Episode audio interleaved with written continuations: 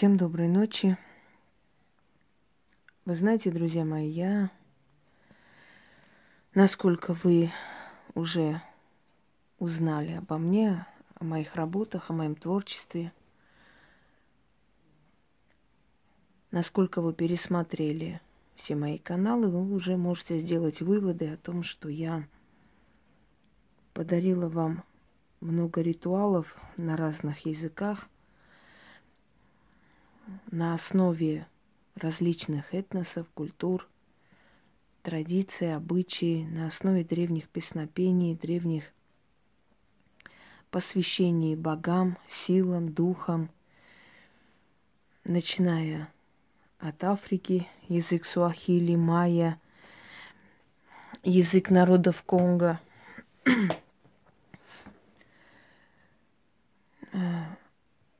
ритуалы монгольских шаманов, алтайских шаманов, ритуалы на фарси, ритуалы кочевников, ритуалы армянских ведьм, ритуалы грузинских ведьм, ритуалы русского равнинного колдовства, как называли, румынские, латинские, очень много различных ритуалов, которые были мною созданы на основе вот того материала, который я как историк изучала много лет ради интереса или случайно попадались, хотя случайностей не бывает в моей профессии особенно. И все эти ритуалы нашли свое место и отражение в моих книгах, на моих каналах, на моем сайте. Эти ритуалы начали переписывать и берут друг у друга, перепечатывают, вставляют у себя на каналах, на своих каких-то в своих группах по магии, эзотерики и прочее. Правда, уже в последнее время стали отмечать мое авторство, потому что я все-таки своей этой борьбой добилась того, чтобы поняли люди, и до, до них дошло, что дарить миру свои труды, это не означает отрекаться от своих трудов. Нужно обозначать авторство человека, нужно уважать его работу, его старания, его труды. Мир все-таки понял. Я, наверное, много чего поменяла в этом отношении в мире магии, и это прекрасно. Но невзирая на то, что вы ознакомились и вам было подарено столько работ на различных языках, есть еще один язык, о котором я вскользь говорила, и иногда на этом языке у меня были такие маленькие, скажем так, четверостишья, небольшие такие, грубо говоря, вставки в ритуал. Это язык темных духов. Язык темных духов – это необъяснимый язык, не поддающийся переводам. Однако он один из самых действенных, если не сказать, что самый сильный.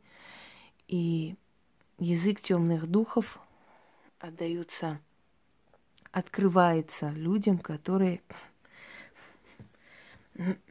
уже ближе, да, чем чем дальше, тем ближе к более таким высшим сферам магии, углубленным сферам магии. Если кто-нибудь когда-нибудь видел, как люди во сне разговаривают на непонятном языке, нам кажется, что они бредят, или это плод воспаленной фантазии, или чего-то еще. На таком языке говорят умирающие люди, что-то пытаясь объяснить, но мы не понимаем, что они хотят сказать. На таком языке мы можем с вами по ночам говорить во сне. Нам кажется, мы понимаем, что мы говорим, но потом, когда мы это перевариваем, вспоминаем, как-то крутим в голове, мы понимаем, что там были абсолютно неясные, непонятные какие-то слова, которые для нас, ну, абсолютно никакой смысловой такой информации не несут. Но это имеет место быть, и оно существует. Есть несколько версий. Считается, что каждая нация, каждый народ, каждое поколение, уходя, оставляет пласт информации. Информационный пласт, который остается над нами, который существует. Вот это как пласт земли. Например, объясняю вам как археолог. Есть, э, например, каменный век, есть железный век, эм, есть бронзовый век и так далее. Вот так вот продолжается, поднимается это условные обозначения разделения тех времен, когда человечество в основном пользовалось камнем как орудием или как инструментом э, для работы, потом больше э, использовали железо, потом бронза, уже более развитые периоды. И как мы делим эти периоды? Есть пласты, слои земли. Когда археологи что-либо находят, то они по слоям э, этой земли определяют, какой век. Вот никогда вы не задумывались, а как они понимают, например, это там конец 20 ой, это слишком перегнуло, там 11 века, да, или начало 15 века. Есть пласты на земле, которые э, показывают на самом деле вековое э, значит, вековую принадлежность той или иной э, местности или крепости. Каждое поколение ложится одним пластом. Э, каждое тысячелетие имеет свой пласт. Например, когда режут деревья, можно посчитать, сколько лет этому дереву по этим кружкам. Вот каждый год э, добавляет еще один круг – в стволе дерева. Если вот срезать ствол пополам, по этим кружкам можно определить, сколько лет этому дереву. Иногда поражаемся, когда видим, например, старое дерево разрубили, и там вот 300-400 э, кругов. И вопрос задаем, возможно ли такой возраст дерева? Вполне возможно, жена. Потому что в Армении было такое дерево, называлось... Э, по-моему, дуб был. Кажется, дуб или орешник, сейчас не помню точно. Дерево вартана. Вот, он посадил это, да, дуб, посадил этот дуб перед тем, как уйти на битву Аваряевскую. Военачальник Вартан Мамиконян. Э, и, собственно, он погиб. Почему я говорю, что дуб сажать опасно?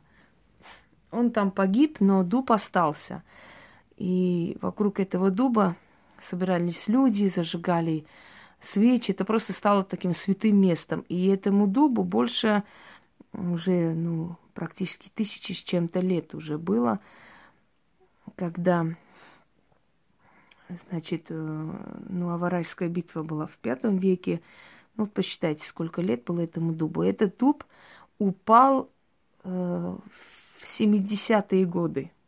И то он упал, потому что уже бесконечная ходьба людей вокруг этого дуба считала, что если кто-либо коснется этого дуба, то вернется с войны живыми. Все, кто, кто рассказывает, все, кто касался дуба, этого дерева, уходя в 41 в 41 году на войну, возвращались все живые. Пусть искалечены, без руки, ноги, но живые.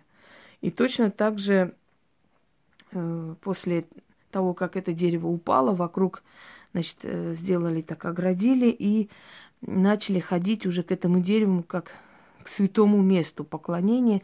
Точно так же и недавние войны говорят, что все, кто уезжал, по традиции приходили, касались этого дуба и возвращались живые. Э, называйте это самовнушение, называйте это действительно чудо, называйте это действительно покровительство военачальника, его души, неважно, как хотите, так и называйте, так и считайте, но это имеет место быть. Э, итак, вот по этому дубу и посчитали его возраст, собственно говоря. То есть я хочу сказать, что есть каждое поколение оставляет после себя определенный пласт информации. Дорогие друзья, талантливые люди, не зря их всегда подозревали в каком-то там сговоре с темной силой. Потому что когда человек чрезмерно талантлив, слишком много понимает и знает, то его знание, его ум вызывает подозрение. Считается, что не, ну, не может земной человек столько знать, понимать, столько, столько владеть, столько информации. Ну, нереально это все.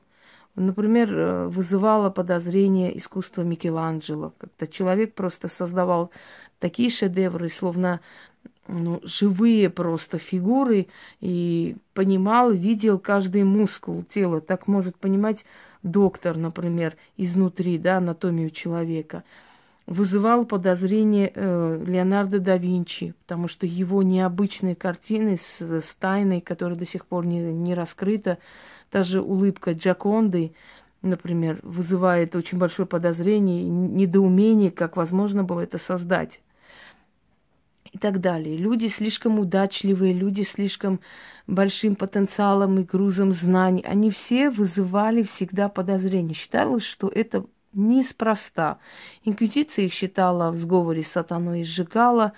Люди их сторонились и боялись, и уважали, где-то обращались к ним за помощью, но в то же самое время сторонились их и в любой подходящий момент с радостью нападали, уничтожали, потому что им очень не нравился тот человек, который может знать больше, и мож, ему дано столько, понимаете? Это ну просто ну как так может быть? Ну это нереально. Ну как может человек столько знать, столько понимать?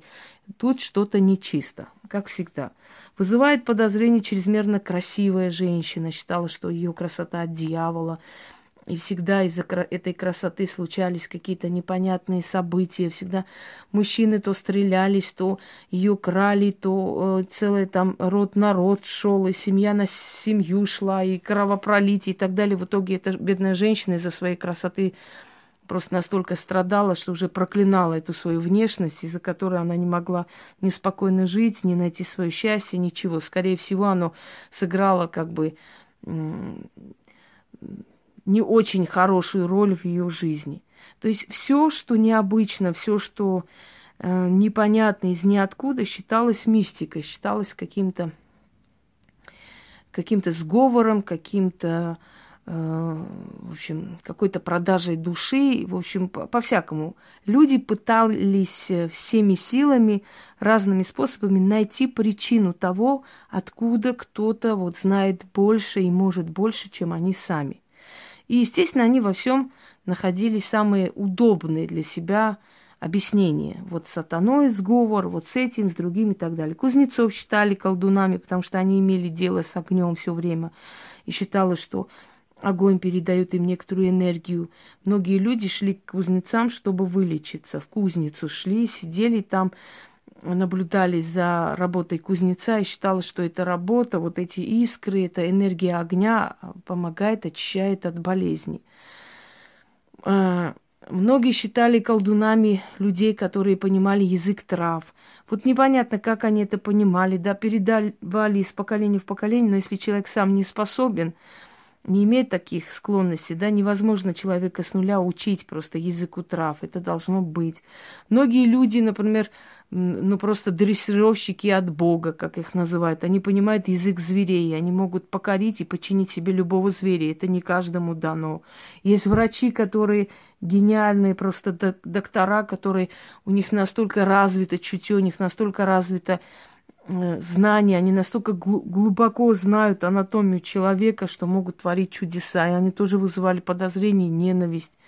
Ну, например, вам э, в пример привести Ломоносова, человек, который был и поэт, и ученый, и переводчик, и что сколько было талантов у этого обычного мальчика, который был сыном всего лишь рыбака, который пешком добрался до Петербурга, чтобы получить образование и подняться – естественно, вызывали ненависть его знаний, естественно, пытались его оттуда смести, всячески этого человека преследовали, и невзирая ни на что, он создал такие, ну, скажем так, э, он, он свою лепту внес в науку, он, и это даже не лепта, это огромный вклад.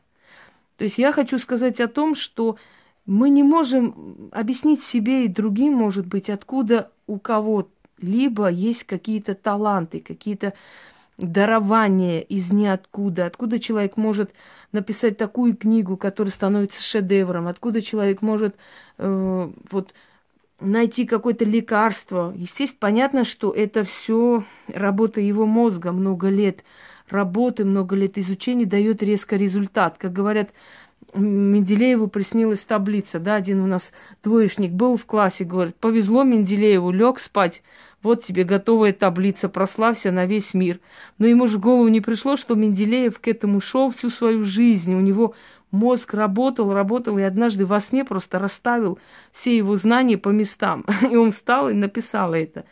Но откуда же это приходит, откуда-то это дается, вот этот вот, эта информация из ниоткуда, из пластов.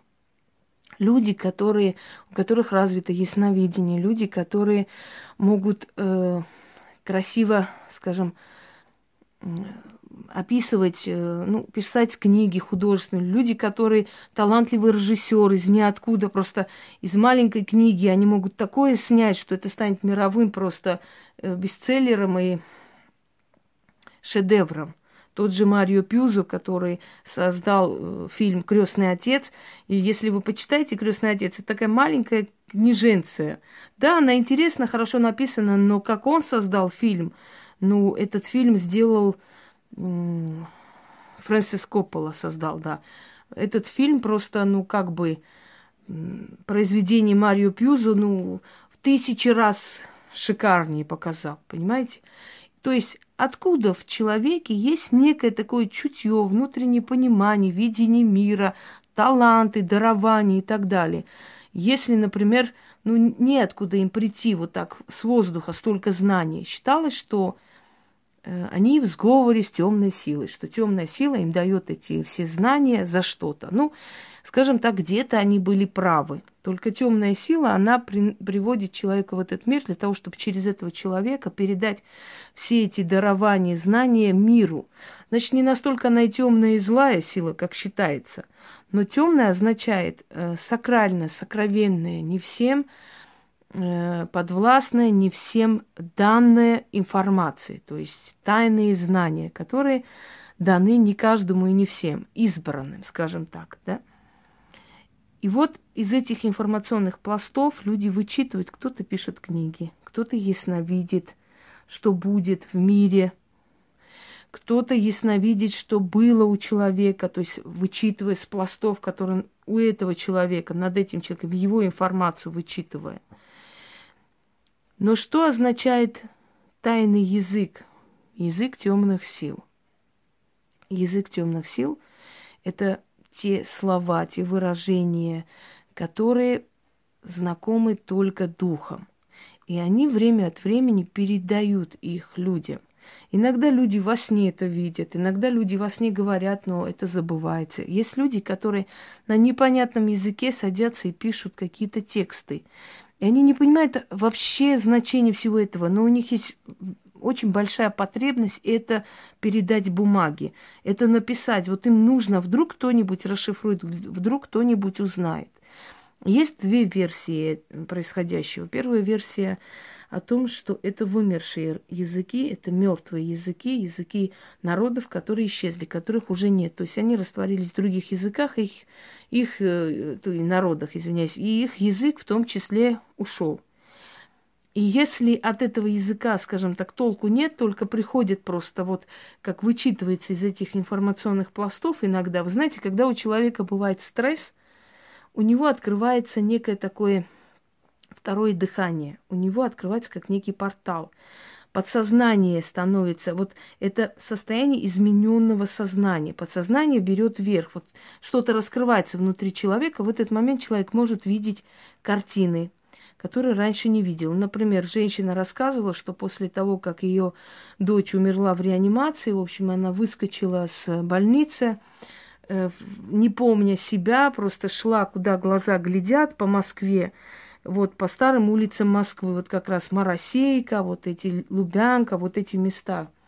И она говорит, что она шла э, просто вот сама не своя, курила и просто шла в никуда. И вдруг она видит, э, значит, такую картину. Дамы в таких старых одеждах, век 18 наверное, значит, мужчины в таких одеждах, которые удивленно оглядываются и смотрят на нее. И она удивляется. Она говорит, у меня промелькнуло почему-то в голове, может быть, здесь снимают фильм. Может, я попала на какую-то площадку. И я, говорит, ожидала, что сейчас меня выведут отсюда, попросят уйти, отойти. Но никто этого не сделал. Просто люди оглядывались, удивленно смотрели на нее. Через некоторое время, когда она пришла в себя и поняла, что она попала в какое-то другое место, хотя в Москве, она говорит, у меня такой появился страх, я подумала, что в какую-то временную воронку провалилась. Поворачиваюсь и вижу, что я стою опять на улице современной Москвы, то есть та же самая улица, здания, машины едут, ничего не изменилось. Что это было? Считается, что наша жизнь э, не заканчивается, что наша молодость, наше детство, она где-то обитает.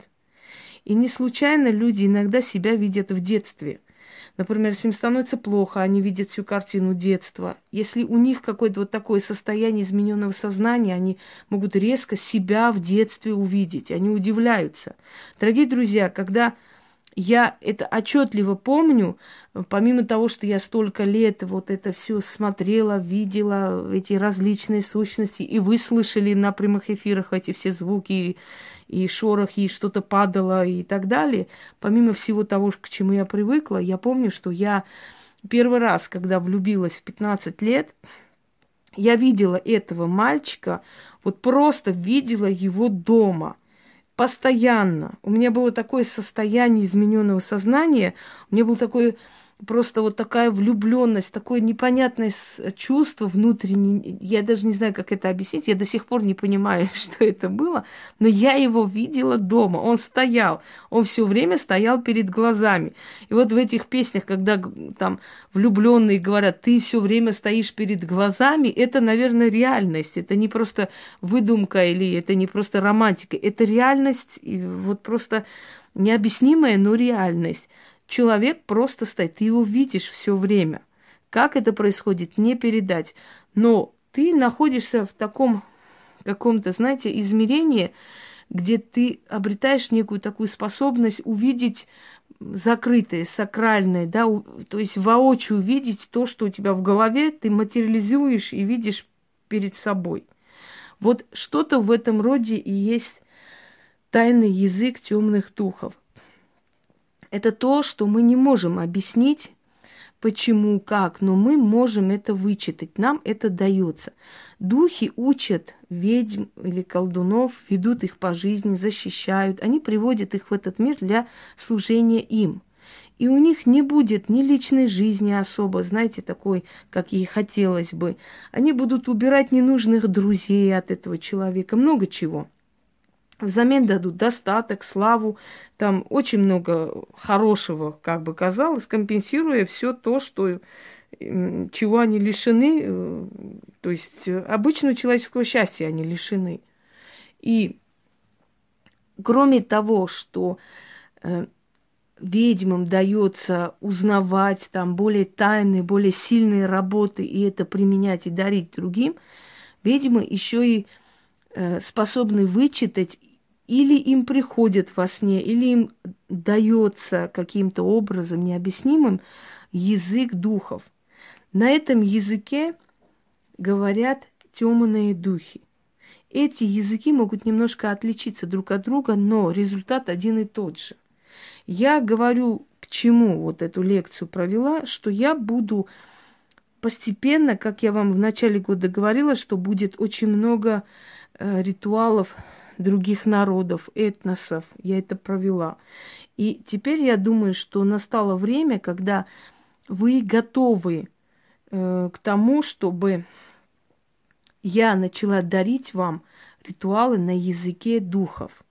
То есть то, что я не знаю, я не знаю, что там за слова, я не знаю перевод этих слов, но они все испробованы. Некоторые из них из тетради моих моих предков, бабушки, прабабушки, тоже древний язык. Говорили, что это халдейский, вавилонский язык, по-разному говорили. Э, и самое интересное парадокс в том, что они знали, что это для вот лечения болезни, это для этого. И оно помогает, оно настолько работает, что даже не можете себе представить. Первое время я опасалась, думая, о чем я говорю, что это за слова. Вдруг я не понимая скажу что-то ненужное. Но когда я начала проводить и понимая, то есть понимать, что они действительно нацелены на то, для чего предназначены, я поняла, что ничего опасного в них нет. Это безопасно. Что духи дают ведьмам определенные знания, заговоры, обращения на своем языке. Это намного сильнее, чем любой язык вот вообще земного предназначения. Потому что это языки, которым много миллионов лет, точно так же, как этим силам. Этим силам столько же миллионов лет. Это сущности.